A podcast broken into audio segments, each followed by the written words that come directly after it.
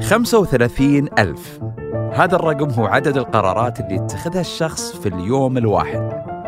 قرارات ممكن تكون بسيطة زي إنك هل تكمل تسمع باقي كلامي أو لا؟ أو وش تتغدى وش تتعشى الليلة؟ لكن في قرارات مختلفة تتعلق بردود فعلنا على مواقف شخصية زي الغضب أو الصدمة أو اللامبالاة.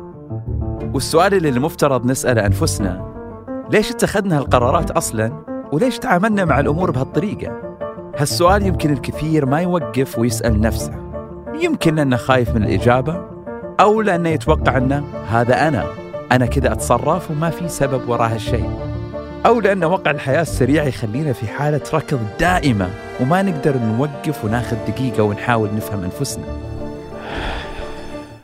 في بودكاست آدم معي أنا محمد الحاجي بنحاول نتعرف على الأسباب العلمية وراء ردود أفعالنا ومشاعرنا وقراراتنا بعيدا عن الفضفضة والوعظ والمسكنات محتوى يساعدك في التعرف على نفسك وعلى الآخرين وتوصل لحياة طيبة وشخصية ناضجة. تابعوا آدم على كل منصات البودكاست.